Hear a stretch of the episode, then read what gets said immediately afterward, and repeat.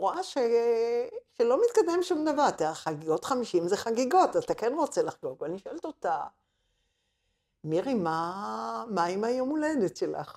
מסתכלת אליי בעיני עגל, ואני מבינה מה הולך לה בראש, ואני אומרת, תקבעי תאריך, אני אהיה, טוב, אם אני לא אהיה, גם טוב. בואי, בואי תעשי יום הולדת. ואכן היה יום הולדת. וככה הדברים מתגלגלים כאילו מחר, אבל יש עוד מחר, ועוד מחר. ובעצם אתה חי מיום ליום, משתדל לעשות את הטוב ביותר שאתה יכול מאותו יום.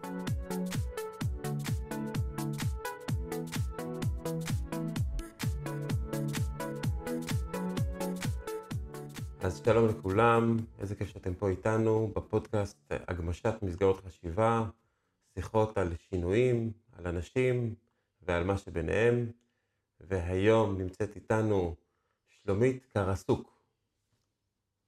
איזה כיף שאת פה. יופי, בכיף.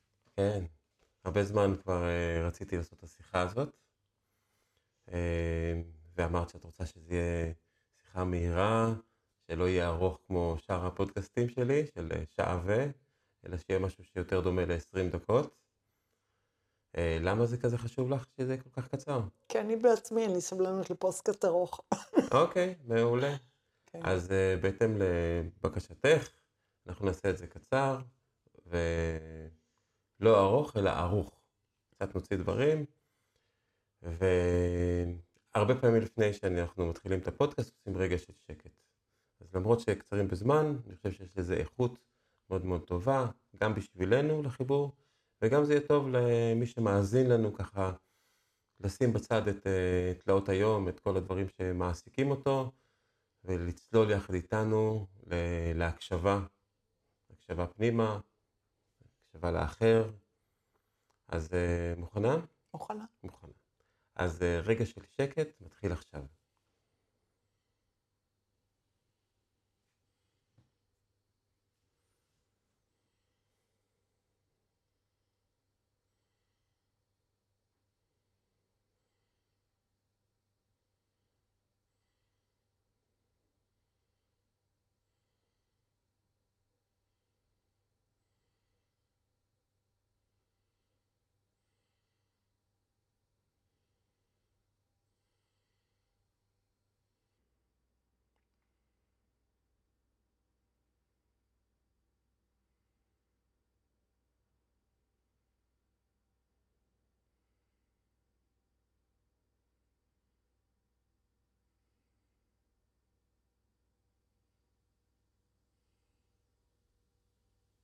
את פוגשת שם?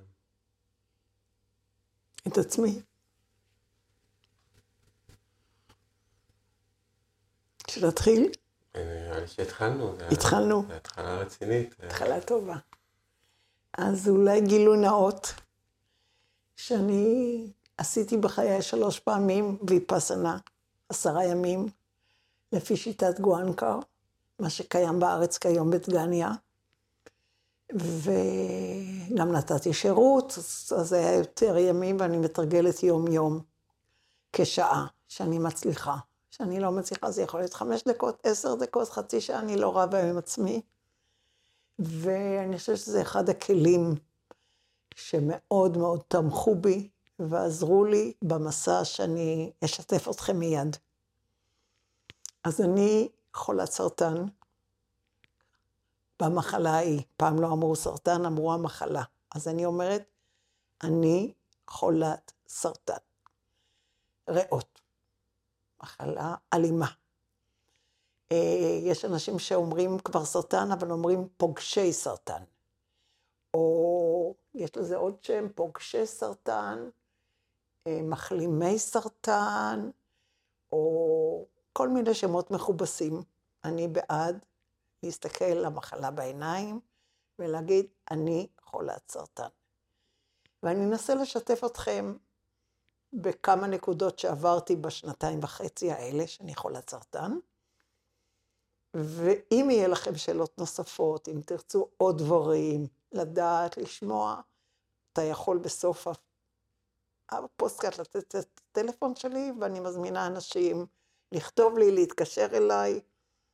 עדיף תמיד לכתוב, ואז אני עונה שאני אוכל בשמחה, כי אני רואה בזה חשיבות גדולה. חשיבות למי? למי שירצה. בשביל זה אני נותנת את הטלפון. למי שמתמודד? לכל- למי שחולה? למי שחולה, למי שמטפל בחולה, למי שפוחד שיחלה, לילד, למבוגר, לזקן, לכל מי ש... שיודע שיום אחד הוא יפגוש מישהו עם סרטן, ואם תסתכל על החיים שלך, בטח פגשת חולי סרטן. לא אחד ולא שניים. חלק היו סופניים וחלק ממשיכים עד היום להיות איתנו.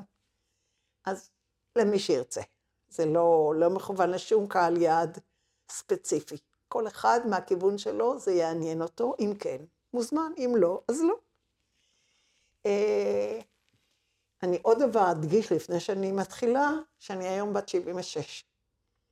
ופגשתי את הסרטן בגיל 74, 73 כזה, ומה שאני אגיד מתאים לגילי.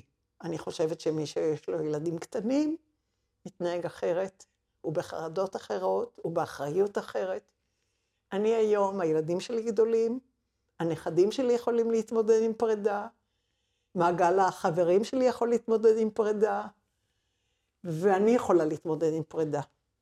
אז אה, זה נכון לגילי. אני לא אגיד ש...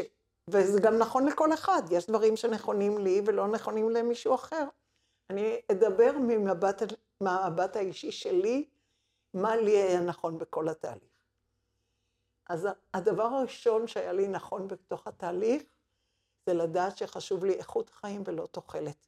לא חשוב לי לחיות עד גיל 100, אולי זה אפילו יתרון לגמור קודם ולא להיות באלצהיימר או באיזה נתונים שאתה לא רוצה להיות בהם, אז אולי יש בזה אפילו יתרון. ומה זה אומר? לחיות לא בתוחלת, אלא באיכות. אז נתחיל שהתגלה הסרטן, בדרך כלל סרטן ריאות מתגלה באופן אקראי, הייתי צריכה לעבור ניתוח מפרק, מפרק ירך, צילום הכי פשוט, יש חשד למשהו, ואחרי 20 יום כבר הייתי בניתוח של הוצאת עונת ריאה.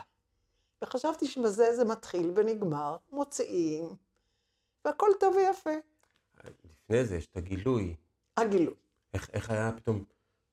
איך היה איך, הגילוי? איך, לקב, איך לקבל, לא איך היה גילוי טכני, אלא איך לך פתאום היה לקבל את, ה, את הבשורה. אוקיי, הבשורה זה באמת, איך, איך מבשרים את הבשורה זה גם שאלה, ואיך אתה מגלה את הבשורה לבד, או לא מגלה, רוצה לראות או לא רוצה לראות. אז יש כמה דבר, דרכים. יש אנשים שחושבים שאתה הבאת על עצמך את המחלה ואתה גם יכול לרפא אותה. אני לא מאמינה בזה. אני מאמינה שהמחלה הגיעה כי הגיעה, ואני חושבת שכל אדם רביעי, חמישי, שישי פוגש, נפגש עם הסרטן בדרך זו או אחרת, בגיל זה או אחר, או משהו אחר, לאו דווקא עם הסרטן. לא הלכתי לפי קובלרוס, לא שאלתי למה אני, למה אני ולא אחר, ברור, זה לא, לא קיבלתי את זה בגלל שעשיתי משהו רע למישהו, ולא כעסתי על אף אחד, ולא בכיתי, קיבלתי את זה כפשוטו, כמו שיש לך פצע ברגל, יש לך סרטן. זה מוזר לקבל את זה ככה, אבל ככה קיבלתי את זה. גם התהליך היה נורא מהר, שעוד לא הספקתי אולי אפילו לעכל, רק ידעתי להודות לרופא שהתחלתי איתו, שהתהליך היה מהיר, שהוא לא גרר אותי הרבה לכל, עד הניתוח יש עוד כל מיני פרוצדורות. והגעתי בלב מאוד שקט ובטוח לניתוח, שבזה אני מתחילה וגומרת את הסרטן, והכל בסדר. ושיתפתי אנשים, חברים, משפחה כמובן, וקיבלתי תמיכה מאוד גדולה ועידוד לניתוח, ו... אבל עשרה ימים אחרי הניתוח, מסתבר שיש כבר גורות, וזה כבר בבלוטת הלימפה, ובשאר הריאה, ובזה התהליך לא נגמר. ופה מתחיל התהליך. וזה עוד בשורה. זה כל הזמן עוד בשורות. כל הדרך זה בשורה על בשורה על בשורה על בשורה, כי המחלה, אתה הולך איתה, את כברת הדרך הזאת. היו צריכים לקרוא לה פסוריאזיס. פסוריאזיס, זה משהו אחר שהוא גם לא נחמד. פסוריאזיס. פסוריאזיס. מלא. אז uh, אתה מגיע לאונקולוגית. כמה שם הזה כבר, אונקולוגית. אתה יודע שאתה כבר בידיים של מישהו ילך איתך כברת דרך. כמה הדרך תהיה, אתה לא יודע. והאונקולוגית מבשרת לך שאתה צריך לעבור 16 טיפולי כימו, תעשו חשבון כמה זמן זה, ואחר כך הקרנות. כיוון שהחלטתי מראש שחשוב לי תוחלת, לא חשובה לי תוחלת, חשובה לי איכות, אמרתי לה שאני לא מוכנה ל-16 כימו. היא הייתה בשוק כמובן, מאוד קשה לה לקבל את זה. הילדים שלי קיבלו את זה מאוד טוב. אחי קיבל את זה מאוד קשה, וגם אנשים בסביבה הקרובה שלי, חברים, היה להם מאוד קשה. איך אני לא מטפלת בעצמי? מה... אבל uh, חוויתי מה אנשים חווים בכימו. ראיתי סרטים, קראתי ספרים, ואמרתי, את זה אני לא רוצה לעבור. פשוט ככה. את כל התהליך? זאת אומרת, בכלל אף טיפול או 16 לא? בכלל אף טיפול, ככה חשבתי. אבל האונקולוגית לא הניחה לי, ולחצה, ולחצה, ועוד לחצו, ועוד לחצים, ועוד לחצים. ואחרי, והלכתי לסקנד אופיניאן, ואחרי חודשיים וחצי הגענו לפשרה. מה הפשרה? שאני אעשה חודש וחצי הקרנות יומיומיות ושישה טיפולי כימו. אמרתי, זה אני מסכימה, כי אתה יודע מתי זה מתחיל, אתה יודע מתי זה נגמר, חודש וחצי, מקובל עליי. והלכתי לזה בנפש חשף, חפצה ובהכרה ברורה שזה בסדר לי חודש וחצי, גם אם זה יהיה קשה. והתכוננתי לחודש וחצי, צריך מישהו שיהיה איתי בבית, אני חיה לבד, ונראה איך, איך אני אגיב לזה, ואכן זה לא היה קל, אחימו לא היה קל, הוא יש לו תופעות מאוד קשות, אבל ידעתי שזה מתחיל, ונגמר. ואז אתה מצפה לנס, כמובן, שזה הטיפול יהיה טוב ויעזור, ואתה כל שלושה חודשים במעקב של או CT או PET-CT בריאות. ולא היה לי קשה לדעת שאני כל שלושה חודשים במעקב. לא הייתי לפני המעקב במתח, והתשובה היא רק אחרי עשרה ימים. אני יודעת שיש אנשים שאומרים, אני מוכן שיהיה לי סרטן, רק לא לחכות עשרה ימים לתשובה. ולא היה לי קשה גם לחכות לעשרה ימים האלה. וככה התנהלתי לאורך תקופה. עכשיו, באותה תקופה התנהלתי גם באיך אני תומכת בעצמי. אז דבר ראשון היה לקבל תמיכה מחברים. אם זה בוואטסאפ, אם זה בטלפון, אם זה בביקורים, בהחלט היה, זה היה במקביל לקורונה, שזה לא היה פשוט. בהחלט היה נעים וטוב לקבל תמיכה. תמיכה מהמשפחה כמובן, מהילדים, מהכלה, מהכלות, מהאחי והמעגל הקרוב אליי, וגם היותר רחוק. לא שמרתי את זה בסוד, אפילו, אפילו לאנשים שפחות קרובים אליי, בוא נגיד, כמו בבריכה, הפסקתי ללכת לבריכה, בטח היה שושו, איפה אני? במקום שיהיה שושו, באתי ל... ל... ל... למדריכה של ההתאמנות במים, ואמרתי לה, תגידי לכולם שיש לי סרטן.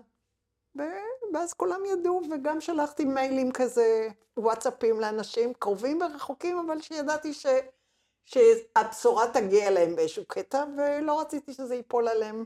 ולפעמים זה גם נפל עליהם, זה גם קורה, שמישהו שלא ידע ופתאום בשוש הוא נפל עליו. אז זה בסדר, זה חלק מהתהליך. כשהתבוננת על אנשים שקיבלו את הבשורה הזאת עלייך, כן. ראית כל מיני דפוסים? ברור, אה, ברור. מה למשל? אנחנו מה מכירים שיש אנשים שזה נורא קשה להם. יש אנשים שמתרחקים, יש אנשים שמתקרבים, יש אנשים שעומדים מהצד וחוששים, יש את כל המנעד של האנושי, ברור, וזה בסדר ואין לי בעיה. התלבטתי עם עצמי הרבה, איך אני רואה את עצמי. האם אני רואה את עצמי כשלומית עם כל מיני היבטים, או רק שלומית כחולה. שזה גם כן, זה איך, אתה, איך הכובע שאתה לובש באותו רגע. אה, מה שהיה לי חשוב באמת לקבל עזרה. אני יודעת שלהרבה אנשים קשה לקבל עזרה, מכל כיוון. ואני אמרתי לעצמי, אני צריכה לקבל עזרה, וצריכה ללמוד לקבל עזרה. אז ממש, אבל ממש ביום שחזרתי מבית חולים, כבר הייתה מטפלת של הביטוח הלאומי, שבישלה לי כרוב ממולא, לפי בקשתי. שזה פשוט. והיא באה שלוש פעמים בשבוע ופינקה אותי, וזה היה כיף. וקיבלתי את זה בשמחה, שיש מטפלת שבאה. לקחתי פתאום מנקה, עד עכשיו ניקיתי את הבית לבד. לקחתי מנקה פעם בחודש והודיתי לה על כל רגע, כי הבית היה מבריק שאני לא יודעת לנקות אותו ככה. ועד היום היא איתי, המנקה, המנקה הנהדרת הזאת. Uh, התחלתי טיפול פוטוטרפיה. אני עשיתי סרטים, כמו שאתה יודע, והיצירה מאוד חשובה לי, וחיפשתי איזשהו תחום של uh, ריפוי דרך אומנות, זה יכול להיות אמנות פלסטית, זה יכול להיות ריקוד, זה יכול להיות, uh, זה יכול להיות מוזיקה, ואני בחרתי בפוטוטרפיה, באמת uh, זה היה תהליך מאוד מעניין. שהעלה את כל השאלות שעולות דרך צילום. ויש לי אפילו מצגת כזאת, מי שירצה יכול בסוף השיחה להתבונן בה, כי בסוף הוצאתי לופה של הספר, של, של חלק מהתמונות שמשקפות את התהליך שעברתי. אז טיפול פסיכולוגי, לא חשוב באיזה דרך, שמאוד מקל. אמרת שזה עזר לך להתבונן בכל השאלות. איזה שאלות למשל עלו? מה יהיה? איך יהיה? איך אני אגיב? איך אני אעמוד מול המשפחה להגיד להם? איך אני אעמוד מול החברים? איך אני אעמוד מול האונקולוגית שלוחצת לעשות ככה וככה וככה, ואתה אומר לא. יש המון, ובכלל, איך תרגיש? ואיך יהיה, ומה יהיה, והאם זה מתחיל, האם לאן זה יהיה, והמון שאלות עולות, מערבולת של שאלות עולות. אבי פסנה בטח עזרה לך. אבי פסנה מאוד עזרה לי. דבר נוסף שעזר לי, החלטתי שאני לוקחת כדור שינה כל לילה, מהרגע ששמעתי שאני חולה. לפחות לישון בלילה, ואני חושבת שזה אמצעי נפלא. הלכתי לפסיכ... זה לא יוצר איזשהו ניתוק בלילה? זאת אומרת, השינה, אני לא יודע, השינה עם כדור שינה. עדיין האיכות... אני, לא- זה אני לא יודעת. לא, זה... לא האיכות מבחינת, טוב, הגוף ישן, אבל האם הראש... אין לי מושג, לא עשיתי מחקר פסיכולוגי בנושא, אני רק יודעת שחשוב לישון. שאם אתה לא ישן, אז כל הבוקר, ועוד פעם מהלילה, אתה במערבולת אינסופית, ו... ואם אתה ישן, אתה מתחיל בוקר אחר. ולא הצלחת לישון? לא ניסיתי לא אפילו. לא ניסית בלי... אפילו. אמרת, אני ישר כדור. כמו שיצאתי מהניתוח ולקחתי כדורים נגד כאבים בשביל לא לסבול כאבים, אפילו הכי חזקים שיש, לא, לא חשבתי שאני אתמכר לזה או משהו כזה. ברגע שסיימתי עם הכדורים, התחלתי עם כדור שינה, אוטומטית. הלכתי לפסיכיאטר לקבל כדור למצב רוח. עד היום אני לוקחת אותו. אני חושבת שזה, אני לא יודעת אם זה, היה, אם זה תמך בי או לא תמך בי, אני האמנתי שזה תומך. אז לקחתי. אז אלה שני דברים כאילו כימיים, שאני חושבת שעזרו לי בתהליך. מטפלת אמרתי, מנקה אמרתי, פוטוטרפיה אמרתי, עשיתי טיפול במים, הידרותרפיה, שהייתה, התחלתי אותה בעצם לפני המחלה, תוך כדי המחלה התגלתה. בגלל הירך. כן. המשכתי, וזה היה טיפול במים, ואחרי זה זה היה וואטסו כזה של הרגעה, אז זה גם מאוד תמך ומאוד היה טוב. אה, עשיתי דיקור פעם בשבוע אצל מישהו בטבעון מדהים, והרגשתי שזה תומך גם כן. לא שיניתי תזונה, מה שמאוד חשוב לעשות, אז אני לא ממליצה לא לשנות תזונה, אבל לי זה לא התאים, אז הלכתי לפי מה שמתאים לי. וגם אחרי הניתוח ביקשתי חברות לישון איתי, וזה היה ככה מסע משותף של מה עברתי ואיך עברתי והשיתוף, וגם שיתפתי הרבה אנשים בתהליך, וזה אני חושבת שהיה לי נכון לשתף ונכון uh, לעבור את זה עם עוד אנשים, לקבל את העזרה או לא. ובעצם אתה עכשיו בתהליך של בדיקה. מה יהיה כל שלושה, כל שלושה חודשים, פגישה עם האונקולוגית, ו... ומה שהחלטתי, שאני אנסה לחיות את חיי היום-יום. לא להאחז בלמה ומדוע ואיך. ויש גם אה, דבר שנקרא הוראות מקדימות, רפואיות מקדימות, שכל אחד יכול לעשות את זה, בכל שלב הוא לא חייב להיות חולה בשביל לעשות את זה, שאומר איך אתה רוצה, אם אתה מתאשפז, כן זונדה, לא זונדה, כן אה, טיפול נמרץ, לא טיפול נמרץ. אז גם ידעתי שיש לי את האופציה הזאת, שאני לא אהיה כמו אריק שרון, זה תמיד ככה הדבר שהפחיד אותי להיות. הפחיד אותך מה, להיות צמח?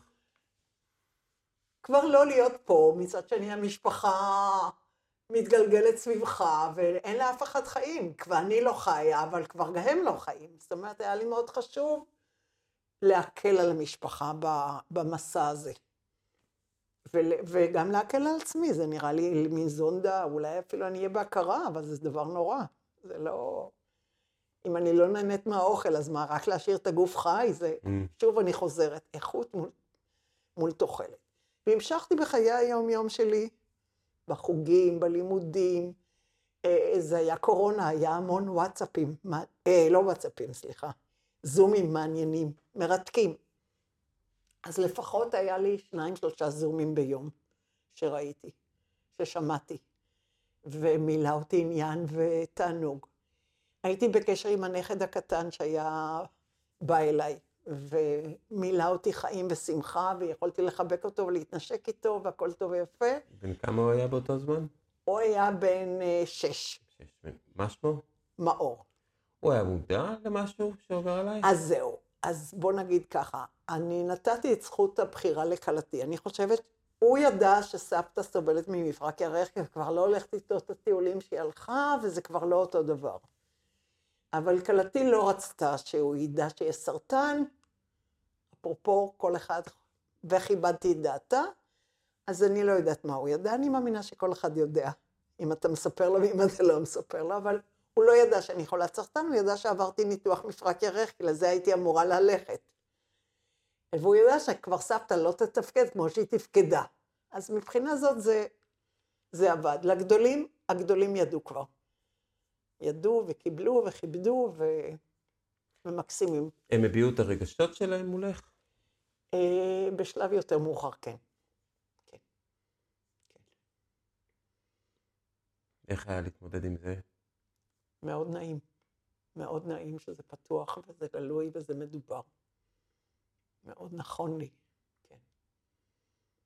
אז באיזה שלב התחלתם באמת לדבר על ההשלכות המרחיקות לכת, ולא הטכניקה, איך להתמודד? המרחיקות לכת התחילו שאחרי שנתיים, הסתבר שיש גרורות במוח, והסרטן מתקדם.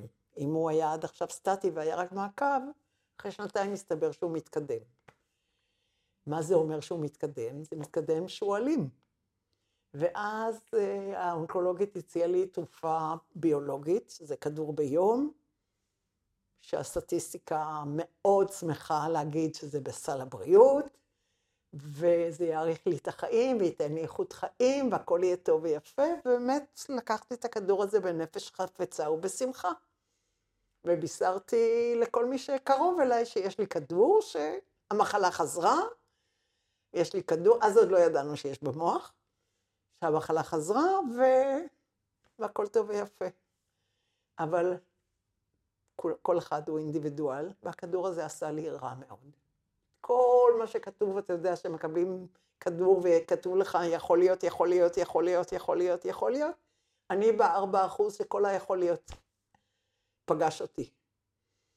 ואז אמרתי לאונקולוגית שלי, no more. תוחלת מול איכות. ואז הסתבר שיש כבר גרורה במוח, ואז הסיפור הוא כבר אחר. וברגע שאתה יודע שהגרורה כבר במוח, והסרטן מתקדם, ואתה לא מוכן לשום טיפול נוסף, לא לשינוי כזה ולא לשינוי אחר, היה לאונקולוגית מאוד קשה לשחרר אותי, אבל היא שחררה אותי. ובעצם מהרגע שהיא שחררה אותי, וכתבה סטטיסטית שיש לי חצי שנה לחיות, התחלתי להתכונן לחצי שנה הזאת. אז מה שהיום מאוד מקל, אנחנו שומעים על זה דרך צבר הרבה, אבל יש גם הוספיס בית בטבעון, שאם אתה חולה סרטן ויש לך, התהליך מאוד ברור וידוע, יש אחות שמגיעה הביתה, יש רופא שמגיע הביתה ויש עובדת סוציאלית. אז יצאת ממנה, מהאונקולוגית. מהרופאה, שהיא נותנת לך את הבשורה של יש לך חצי שנה. כן, זו בשורה רצינית. כן.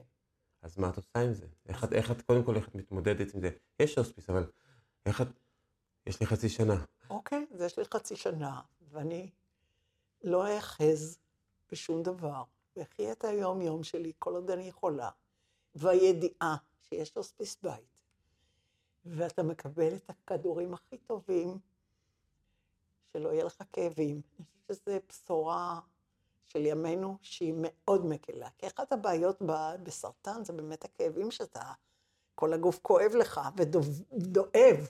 אבל אם אתה יודע שתקבל את הכדורים המתאימים, ולא יכאב לך, זה מאוד מקל. ואם אתה יודע שתגיע לסוף הדרך ואז ירדימו אותך, ופשוט תישן בשקט, זה מאוד מרגיע. אותי. זה משהו, זה, זה חלק מהדברים ש... זה חלק מההוספיס. מההוספיס, מה- זה כן. לבוא וגם לבוא וגם לתת את ה... את הליווי הרוחני של... גם ה- ליווי הפיזי. רוחני, גם ליווי נפשי, גם ליווי פסיכולוגי, כל הליווי שאתה צריך.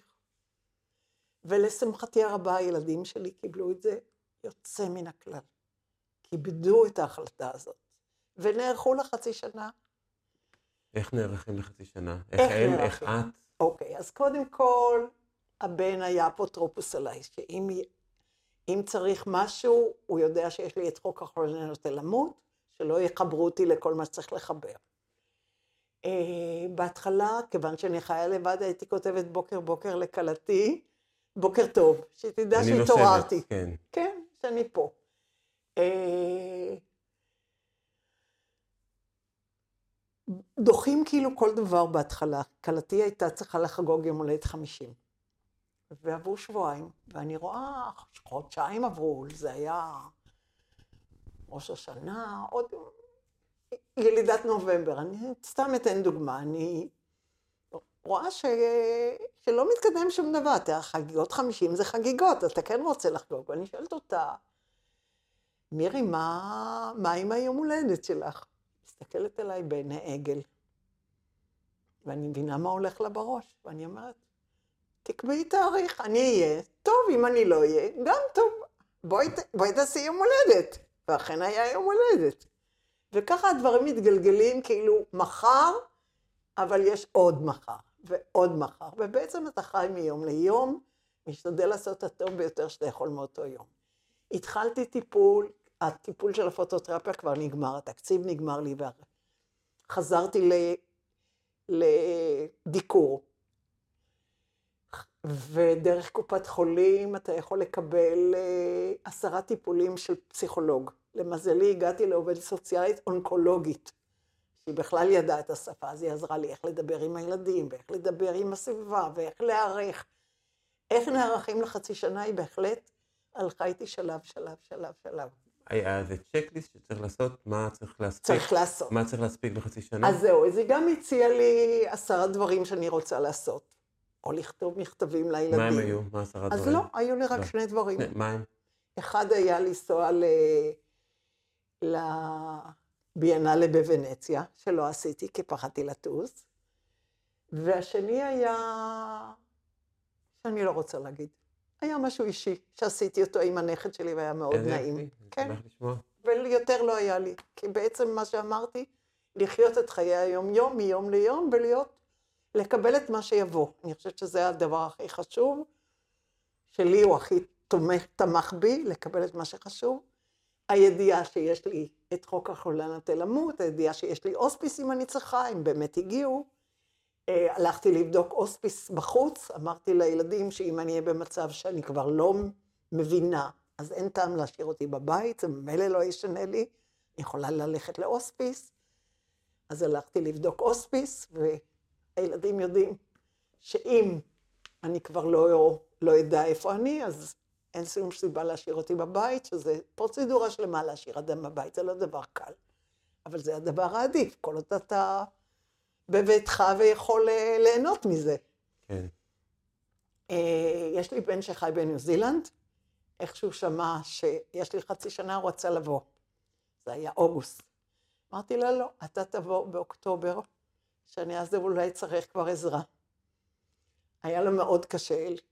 הוא אמר, מה אני אהיה העובד הזר שלך? כן, אמרתי, אתה תהיה תתחיל להיות העובד הזר שלי, אני אתחיל ממך לקבל את העזרה. למה לא רצית שהוא יבוא ישר? הוא רצה לבוא, למה את לא רצית? כי רציתי עזרה. שתבוא עזרה, אני צריך עזרה. וחשבת שהוא יהיה בהתחלה, אבל ואז הוא ירצה ללכת, ללכת הביתה? ברור, ידעתי שהוא לא יישאר איתי חצי שנה, זה היה ברור. ואז אה, התחלתי בתהליך לקבל עובד זר, שזה תהליך גם פרוצדורלי, וגם הוא לוקח בערך חודשיים. אז Mm-hmm. איך שהוא הגיע, התחלתי בתהליך של עובד זר, ואמרתי שהוא ייסע, יהיה לי עובד זר. אז באמת הוא היה חודש וחצי. הרגשתי נהדר. ובילינו נהדר, אבל יכול היה גם להיות אחרת. ואז הגיעה עובדת זרה, שבחרתי אותה. ביקשתי עובדת זרה עם רישיון, שאני, שהיא תוכל להסיע אותי, שאני שאמשיך בפעילות. והייתה אצלי בבית שלושה שבועות עובדת זרה. הרגשתי מאוד קשה עם זה, למרות שהפסיכולוגית שלי עבדה איתי איך לקבל אותה, ואיך ואיך ואיך, ולמה זה קשה לי ולמה זה קל לי, וחפרנו בנושא מכל כיוון. ואחרי שלושה שבועות התחלתי לחפש לה מקום שתהיה בינתיים אה, עם משפחה לא חוקית, מה שנקרא. שמאוד שמחה לקבל אותה, כי עוד לא היה להם אישור לעובד זר. ואחרי שלושה שבועות הם כבר קיבלו אישור לעובד זר לאימא שלהם, ואז עמדתי בפני דילמה. היא חוזרת אליי, או שאני מפטרת אותה ומעבירה אותה למשפחה, שהיא תהיה חוקית אצלם, כי היא לא חוקית זה הרבה יותר כסף. ושחררתי. אמרתי, מה שיהיה יהיה, אני בינתיים לא צריכה אותה, בינתיים זה רק מעיק עליי שעוד יהיה מישהו אצלי בבית, ושחררתי אותה, והיא אצל המשפחה תומכת באימא שלהם ובהם ובכל המסע שלהם. בטח בתהליך הזה היה להיפרד מהרבה אנשים. כן. אז יש אנשים ש... נגיד יש לי קבוצת אנשים שעבדתי איתם ביחד, ואנחנו נפגשות פעמיים בשנה. והם לא ידעו שאני סופנית, מה שנקרא. אז כתבתי להם שאני מזמינה אותם אליי הביתה. ואנחנו עושים את זה בדרך כלל סביב ארוחה. אז הזמנתי מכל אחד את הארוחה שאני אוהבת הספציפית ממנו. אז אני יודעת שנחתתי עליהם. אבל זה היה נורא נחמד להיפגש ולהיפרד. ובינתיים עוד לא נפרדנו. אבל אמרת להם, שאני סופנית. "את סופנית". כן. זאת אומרת, להרבה אנשים אמרתי, ו... וזה היה ברור שאני סופנית. ואיך, איך את כלפי עצמך? כלפי עצמי זה היה לי מאוד ברור, שזה יום יגיע. ויש איזה תהליך של פרידה כזה, עצב כזה? לא. הסתכלות על לא. ה... לא? מאוד מאוד שלם, אני מאוד שלמה עם נחיה את היום-יום, כן. וברגע שזה יגיע, זה כן, יגיע. ממש ככה, בצורה הכי... והנה עברה חצי שנה ואני פה. ואז צריך לעשות סוויץ בראש, ולשנות. ושלשום חזרתי משבוע בלוס אנג'לס, שזה היה סוויץ' מאוד גדול בראש, גם הפחד של הטיסה. אבל הבן שלי הוזמן שם לכנס, וקפצתי על הזדמנות. ואיך אני ממשיכה מפה הלאה, אני עוד לא יודעת. אני חושבת שאני אמשיך כמו שהמשכתי עד היום, עם הידיעה שזה יבוא. אבל זה לא דווקא בחצי שנה. כן, אני חושב שכולנו נמות באיזשהו שלב. זה ברור, אבל לא כולנו מודעים ל- ליום. אני ידעתי את התהליך, זה אחרת מאשר כל אחד יודע שהוא ימות בשלב מסוים, צעיר או מבוגר, אבל ברגע שיש לך את הסרטן, ואומרים לך שהסרטן הזה הוא אלים, והסרטן הזה הוא סופני, והסרטן הזה כבר מתפשט לך, אז ידיעת המוות היא יותר ברורה, מאשר לכל אחד שהוא יודע. גם היום אני יודעת שהסרטן הוא פה, הוא לא התבטל. אבל אני כן חוזרת לאונקולוגית שלי, קבעתי פגישה, כמו שראית בטלפון הקודם, יש לי פגישה ב-30 לחודש. אני תמיד הולכת עם הבן שלי לפגישה הזאת, ש... שאני אדע, ויש דברים שהוא... שאני שומעת והוא, לא שומע, והוא שומע ואני לא שומעת, ונשמע איך, איך היא רואה את התחזית להלאה. אחרי שעשיתי PET-CT ועשיתי MRI למוח, נשמע מה, מה קורה. כן. דיברת מקודם על השחרור, לשחרר גם את העובדת, לשחרר כל מיני דברים, אה, ומגיע הזמן להיפרד, גם בשיחה שלנו. אז אה, אולי אה, זה משהו שהיית רוצה לומר ככה, דברי פרידה מהשיחה, מהפודקאסט הזה. אז דברי פרידה היא באמת אה, הטכניקה של לא להאחז, go, אה, ליהנות מכל יום ומכל רגע, ולדעת שהוא יכול להיות טוב ונעים למרות מציאות שהיא קשה מאוד, גם פוליטית, גם חברתית, גם נפשית, גם כלכלית, לדעת שברגע זה, וברגע הבא יכול להיות משהו אחר. או, מהמם. תודה. איזה כיף, איזה כיף שאת תודה. אומרת את זה. עוד משהו אחד עלה לי, כן. איזושהי תובנה שעלתה לך מתוך כל התהליך? התובנה חיי את הרגע. זו התובנה הכי חזקה, אני חושבת. תנשום את הרגע ותהנה ממנו. אל תצפה להילולה ואל, ת, ואל תהיה בדיכאון כי יבוא משהו קשה. וזה יבוא כזה ויבוא כזה והכל בסדר. טוב, אני אחרוט את זה ב- איפשהו פה, כן? על הקרח. ואתה יכול. באמת לכתוב את הפלאפון שלי, אתה יכול להראות את המצגת, אני אעביר לך רוצה, מי שרוצה, וזהו. תודה. איזה כיף, איזה כיף. ואני הולכת עכשיו לבלות בסרט, בטבעון, לא צריך לנסוע רחוק. וזהו, איזה כיף, איזה כיף שאת עושה את זה, כן, וחיה, ומקור להשראה ל- כן. להרבה אנשים. לפעמים אה, זה נראה, וואו, יש לי פצע ברגל, איך, איך אני אשתפר, וזה היה, אומרים לך, יש לך חצי שנה, וממשיכה באצילות. אה, זה כיף שבעצם התכוננת ל- לרגע הזה בכל ה... אולי ויפאסנה, והחיים שלך, והיכולת שלך, והקשרים עם הילדים, והכלות, והנכדים, ו... מהמם, איזה כיף תודה. ש... שחלקת איתנו את הדברים האלה, ואני מקווה שנוכל עוד אה, חצי שנה לעשות אה, פודקאסט ההמשך. בשמחה.